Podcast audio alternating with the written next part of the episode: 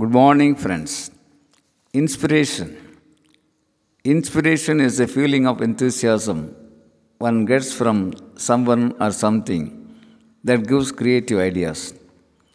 Inspiration is the food for our soul.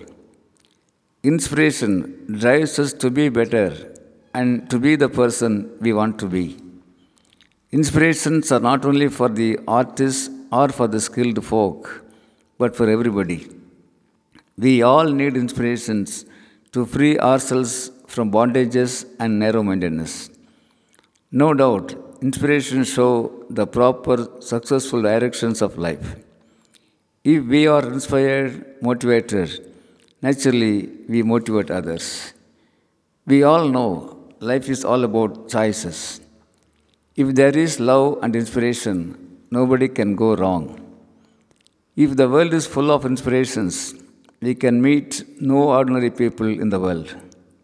Even a simple head nod, a happy look, a smile, a gesture, a pat on the shoulder, a single word can inspire people.